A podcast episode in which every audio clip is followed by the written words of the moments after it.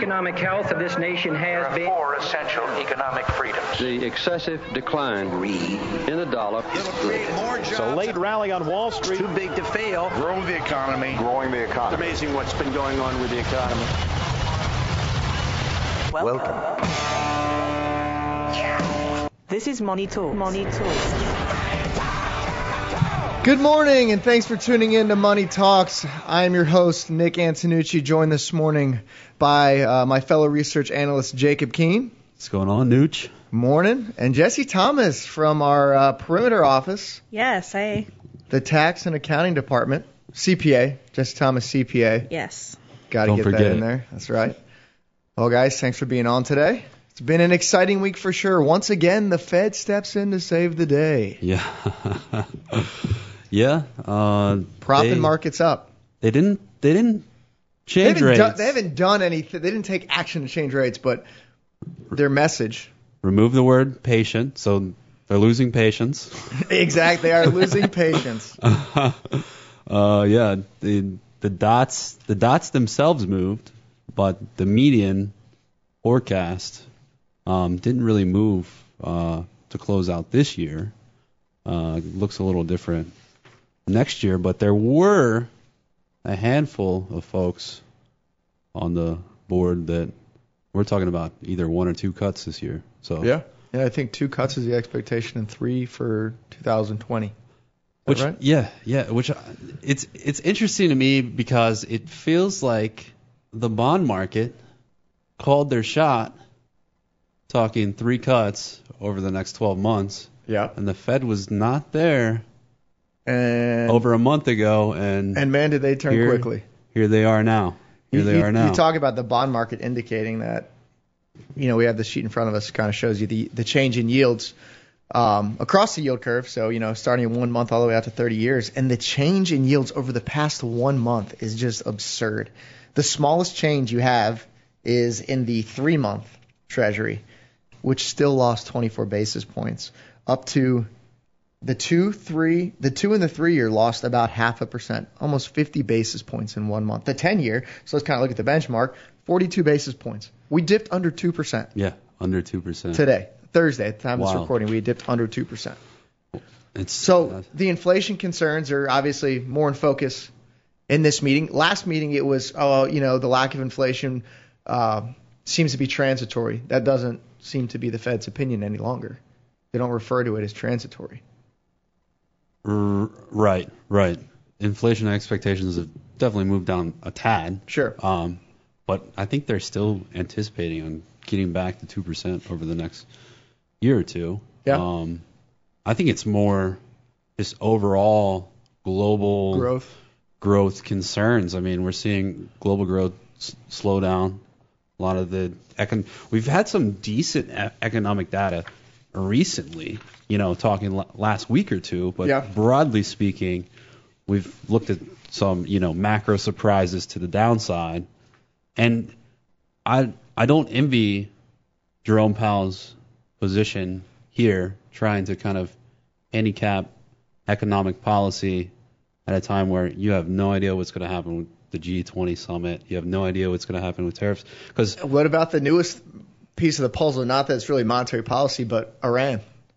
right, You didn't have you didn't have near the level of tension with Iran that, last week that you had this week, and then we have a, a, a drone shot out of the sky, um, and you know Donald Trump makes a, um, tweets a few things out, and markets pull back about 40 bips intraday. They've since kind of recovered. Um, he's really mastered the cryptic tweet. Absolutely. Are are we going to attack Iran? Guess we'll see, or wait and see, or something yeah, guess like that. we'll see. Guess we'll see. Said Iran made a huge mistake, but then came back 30 minutes later and said, Oh, I'm some "Well, we don't know if they did it on purpose." And then some hothead probably Yeah. just made a mistake. And then you had uh, one of the generals in Iran basically say that we're sending a message to the U.S. So Yeah. who knows? who knows? And and you want to talk inflation? You want to talk forecasting inflation? Well, what happens when oil goes? I mean, yeah, six percent move You've got at some that- point today. What is it? The Strait of Hormuz. Yep, You've got that. You know, if we're at war, it's going to be hard to get the oil. absolutely. And that's where the tankers. That, what was it last week? You had two tankers that were attacked. Yeah, yeah. So uh, we saw oil move on this drone strike news. You start seeing oil moving up, then the the, the 10 year at two percent is going to look silly, and inflation.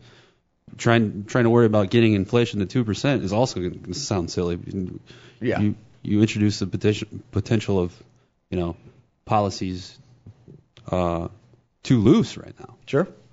And you know, talking about uh, interest rates and yields, um, there's an article published today. Global negative yielding debt hits record 12.3 trillion dollars.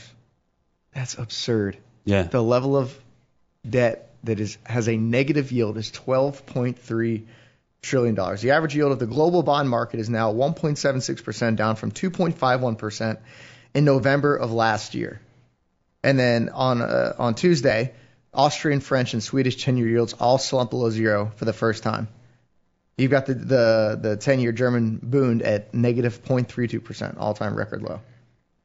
Well, Draghi's on his way out, and he kind of just Oh yeah, he's like threw the kitchen sink at Absolutely. it. Didn't didn't actually change anything, but as far as as far as changing expectations, he was like, "We're gonna do Whatever we have to do." Yeah, another whatever it takes moment, I guess. Yeah. It's crazy. You know, you look at two percent on the on the ten year U.S. Treasury, and then Italian debt, 10, 10 year Italian debt yields the same. Yeah. From they- a risk perspective, how does that make sense? and if they ever break free from the EU, they're gonna write the fattest check you've ever seen. Oh, yeah. And- Well, how all this has played into equity markets uh, this week, we're up about 2% on the week, led by energy up 3.44%, as you would expect with the big move in oil prices. Uh, second uh, biggest leader of the week, information technology, which has been the leader year to date. We're up 18.8% so far in 2019. Um, 28, almost 28% for uh, information technology. Real estate's up 25. Consumer discretionary about 22.5%. Yeah, Nick, kind of on the week, it, it, it feels like when the market heard that Trump and Xi were going to meet in, at the G20, that was positive news. So, Yeah, but we every time but I we didn't like, know if they were going to meet. We didn't know if Xi was going to show up. So now he's going to show up. It's being interpreted as positive, but again, I, I just feel like it gets ahead of itself. You and I have talked about this. Like every time that we're on the show together, and, and I always relate it back to back when we had a lot of terrorist attacks. It used to move the market, and it got to the point where the market became immune to it. When does that happen here? Because there can be talks and talks and talks, but nothing ever progresses. So at what point does the market start to shun this and say, we want action? right. Well, as well, I mean, as, you're up one percent, almost a percent today. as as asset managers too. At the end of the day, you also have to ask, okay, deal gets done today. Is the damage already done? I mean, you you've already got you've already got businesses have to make the decisions now. You know, Yeah. they've been making decisions the past few months about where where are we moving production? Yeah, What's you've going got on companies, even Apple coming out Yeah. today that said we're going to start moving production to the U.S. I mean, this mm-hmm. isn't this isn't small amounts of money. and what effect does that have on China, for instance, or or do- we haven't even talked about potential European tariffs, but Right.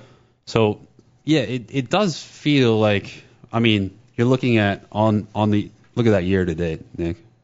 I know it's it's Tech absurd. is up 27.5 percent year to date.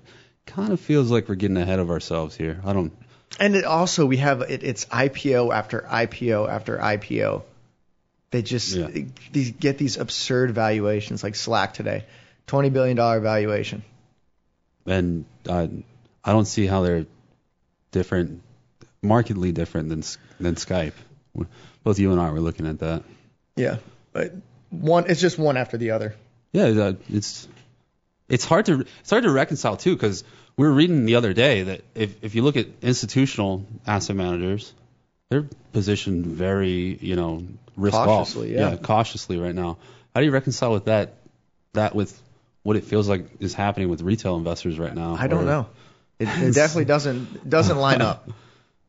It it feels like right now everything you can't go wrong anywhere. You buy bonds, they go up. Gold's up. You buy gold, it goes up. You buy stocks, up. it goes up. Oil's up. Just buy Bitcoin's everything. up. Bitcoin's up. You, you, you can't lose. Is that does that sound like a problem when I sit here and tell you it doesn't matter what asset class you buy, you can't lose? That's concerning to doesn't me. feel sustainable. It- it Doesn't definitely feel doesn't. Sustainable. Well, we can get in a couple of economic indicators here before we got to take a break from the week. Uh, last Friday, uh, we had the latest U.S. retail sales came in stronger than expected.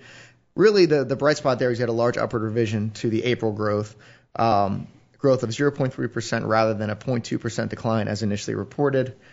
Um, gains were led by non-store retailers, sporting goods stores, hobby stores, electronics. So in May, if you look year over year, uh, retail sales were up 3.2%. Pretty solid growth. Now it's down It's- from 3.7% Yeah, it's, year over year growth in April.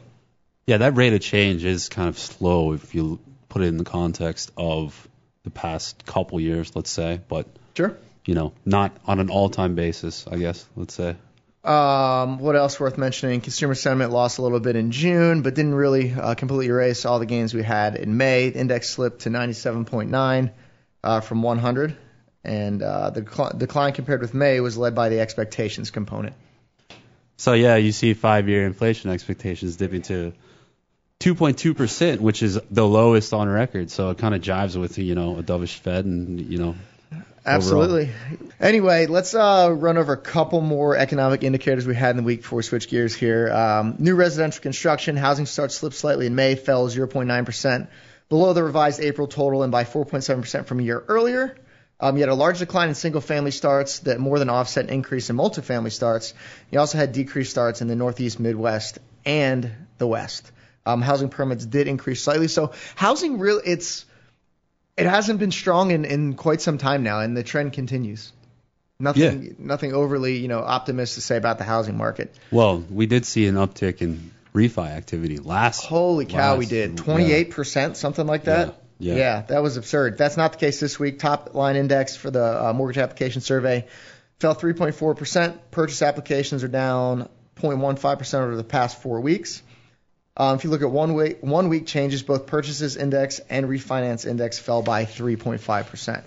Um, still, mortgage rates look cheap if you can. If you've been waiting to get in a house and you can afford to get in a house, uh, rates look attractive. Although, shoot, We're expectations now is lower. Yeah, yeah, yeah. Starting to get back to those like 2014 levels though. So Yeah, you're right. it's kind of eyeing, eyeing those cycle lows. Maybe. And you know, just kind of like a What local, one a for the local low? reference. I, I I follow you know in town real estate kind of closely, and I've seen a lot more uh, listings dropping their prices as of late.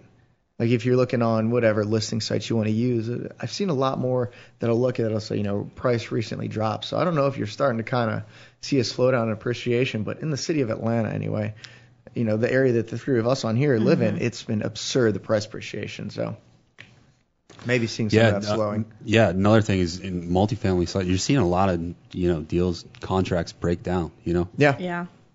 not actually close on the property, anyways. Though I, I know a study was published this week, and um, Georgia is in the top 10 most affordable states in the country, price per square foot. So, Wow. Not, not in the city, I feel like. No, not in the You know, city, but the state- state as a whole. Well, Jacob, Yeah, well, let's talk economy again because I think it's a crazy world right now. Yeah, I think a great starting off point was uh, so we're talking selling businesses. Interesting, if you look back in the jobs report, small business hiring, small and medium sized business hiring was a lot slower than the big large companies. So that it was. we only yeah. added 75,000 jobs Yep. in May. Yeah. Expectation was for I think 185,000.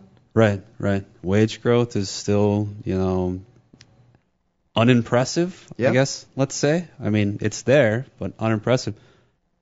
Continuing claims, I mean, we're still we're still Four week moving average continues to, Yeah, so to look better and better. it's it's a kind of it's a kind of wild macro picture. I mean, wow, what a, what a fun time! What a fun time to be an analyst trying Oh to yeah. figure out My crystal ball is broken right where now. where all the chess pieces fall. But I guess I guess let's let's keep it simple, right? No uptick in unemployment Mhm. yet, yet. The yield curve is inverted. Has been inverted for Yes. two months. Not quite yet, but Getting around there. there. around there. And the Fed's talking a potential rate cut in July. That's what the market believes. That's kind of what it feels like they're telegraphing. And I think my interpretation, you can tell me yours. I think my interpretation, especially with the press conference afterwards with Jay Powell, you know, getting getting grilled by everybody, um, is they're waiting for the economic data to come through. Maybe that's veiled. maybe that's veiled with we'll see if a trade deal gets done, right?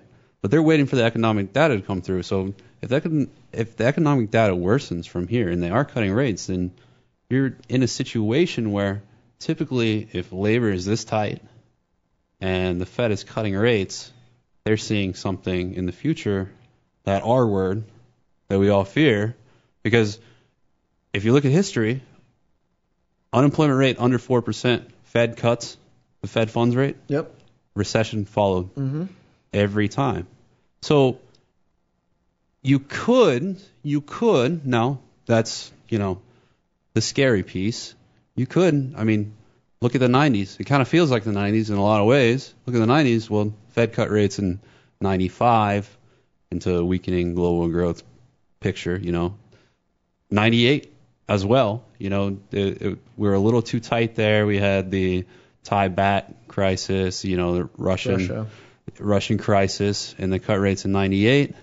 Arguably, arguably that's when the real when the real bubble got blown, but we had plenty you would have done well to maintain, you know, uh, a risk stance into that environment. So I guess it's kind of like there's all these tertiary things like Iranian war. What's the, the likelihood of that? You know, you start to handicap all sorts of different ideas around We got massive flooding in the Midwest. What's that going to do to grain pricing? It's it just gets very difficult. But I think at the end of the day, the, where I stand is if the yield curve's inverted, inverted, overall you should reduce risk in the portfolio. That Doesn't mean I predict a recession, you know, in the next year. It just means it's a lot more likely now than it was a year or two or three ago. Absolutely.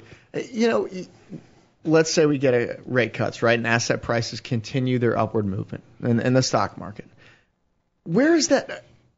The the missing piece to me is earnings growth, though, because Didn't even you don't have that. violation, or you don't have valuations that makes valuations are are a little high right now. Yeah, we're at like 19 and a half times earnings, high 19s, which so, so if asset the, prices continue to rise at this level, but there's not earnings growth to support that. well, it's yet to be seen. You know, Q1, what did we grow earnings? Less than 1%. Yeah. What's the expectation for second quarter? I- Probably similar. I've seen some estimates that were lower. Yeah, we That, expect. that were negative. But again, what these analysts are the same as us. How do you how do you predict in an environment of you know uh, a global trade war? How do you predict? Well, trade deal gets done. Okay, earnings growth is 10%. Trade deal doesn't get done. Okay, earnings growth negative 3%. All right, let's just midpoint that. You know, You you want to go you want to go tin hat here that we talked about? uh, Fed, Fed cuts. that's not tin hat. That, it makes sense. It does make sense. Tin I- foil hat. Tin foil hat. A tin Yeah. hat. That sounds like Johnny Appleseed or something. Well, that's a pot. Yeah, tinfoil hat. Um, but but let's say you get a rate cut, you get two two rate cuts, or you, you get one for 50 basis points, something like that. We'll start with the premise. Donald Trump wants to get reelected. Absolutely. It helps if the market's up if you want to get reelected. So, So how do you do that? you you go put ahead. pressure. Well, first of all, you put pressure on the Fed to Yeah. cut rates, whether that be through uh, a trade war with China. Or your tweets. Yes, whichever. um, the Fed cuts rates. Mm-hmm. That's that props asset prices further. Yep. Then you follow that up with, oh, we got a trade deal done with China. You you you come to a more level playing field with China, make something happen, and that just sends equity markets even further. You're the greatest thing ever for the economy, just in time for uh, an election year. Yeah, it's it's the hold my beer factor. It Watch is. this. It absolutely is. So Which is like, interesting. you- Donald Trump has this. This no, everyone has this notion. This this guy's a lunatic. This guy's out of his mind. What if he's just like really smart and he he is everything is working out exactly as he's planned it. I don't know. I, It's hard to believe. it's- yeah, It's hard to believe. But in that scenario, one of the things it was actually brought up in the press conference, Mm-hmm. right? The question always becomes, you know, it's we're making decisions here our, ourselves. Mm-hmm. You know, if rates have already moved down the way they have, and the Fed's cutting rates, well, if I have to make you know big asset purchase, buy a house or a car, am I going to hold off and say, well, let's wait and see where they settle? Because if the Fed cuts rates once, then you know you're thinking uh, maybe it'll happen again. So in your scenario, the only you get the quote unquote pardon the pun trump card Yep. on that, and then everyone gets excited. They're like, oh yeah, trade deal's done. Let's invest in our business. Let's make it happen now. And you you get that huge capex boost that we're waiting potentially that that we've been waiting for. It feels like. Yeah, and then you would that was expected to happen once we got the, the tax reform, and I still don't really think that's ever happened. Well, The increase in capex Yeah. to the extent that we expected. I mean, a lot of stock got bought. Yeah, a great, lot of great use of a cash. Lot, a lot of stock was repurchased. Um, but yeah, it, it- absolutely interesting times. I personally hope I don't wake up tomorrow and uh, bombs went off in Iran just as an investor because Right. we got enough we got enough other things that we're trying to figure out right now Yeah, as a country and you know as Globally, investors uh, globally. yeah, it, absolutely absolutely It- there's there's only so many spinning plates you can have eventually before one of them Comes crashing comes, down. comes crashing down Well, guys, uh, that about does it for the show this week. What do you think for the markets next week, Jacob? Uh, well we we got new all-time highs now so let's just keep running We're running higher. Jesse, Yeah, it's gonna go up. thanks for listening to Money Talks. We'll see you next week.